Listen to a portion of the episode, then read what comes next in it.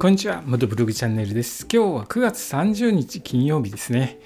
えー、9月最終日で、まあ、五等日で金曜日になってますので、随分と道の方渋滞してますけれども、いかがお過ごしでしょうか。えーと、まだ道路混んでるようなので、十分に時間のゆとりを持って移動してくださいね。えー、僕、今この放送を撮ってるのは8時15分ぐらいなんですけれども、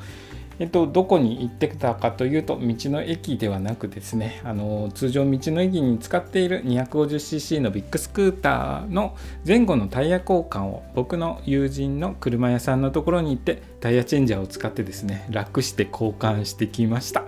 でですねまあ、あのタイヤ交換は楽にできたんですけれどもマフラーの取り付け部分のネジですね。あそこ熱で結構ボルトが劣化するんですけれどもボルトがちょっと折れちゃいまして、えー、その辺いじってるうちに時間が経って夜遅くなってしまいました。もうちょっと早く早い時間に帰ってくるつもりだったんですけれども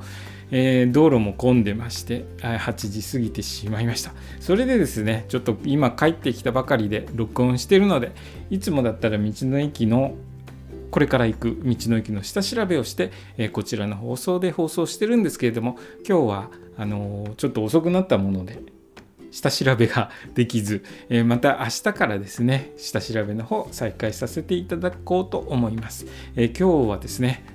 バイクの前後のタイヤ交換してきましたという話になります。でですね、バイクのタイヤ交換してどういう感じになったかというと、バイクのタイヤ交換すると、まあ、バイク乗ってらっしゃる方だと、大体タイヤ交換したことあると思うんですけれども、最初のうちはですね、あのゴムを保護しているワックスが塗ってあるので、保護剤塗ってあるので、地面との接地感がないんですけれども2 3 0キロぐらい走ってるとそのワックスが取れてきて徐々にタイヤのその性能もともとの性能っていうのが分かってくるんですが、えー、僕2 3 0キロ走ってみて今までのタイヤがだいぶ古くなってたようで古いタイヤはゴツゴツした感じだったんですけれども新しいタイヤに変えたらですねだいぶ、えー、クッションが良くて乗り心地いいですね。でまあグリップの方はちょっとまだわからないんですけれども乗り心地が非常にいいかな段差とかでドンって突き上げるような感じがなくて、えー、乗り心地いいですね。今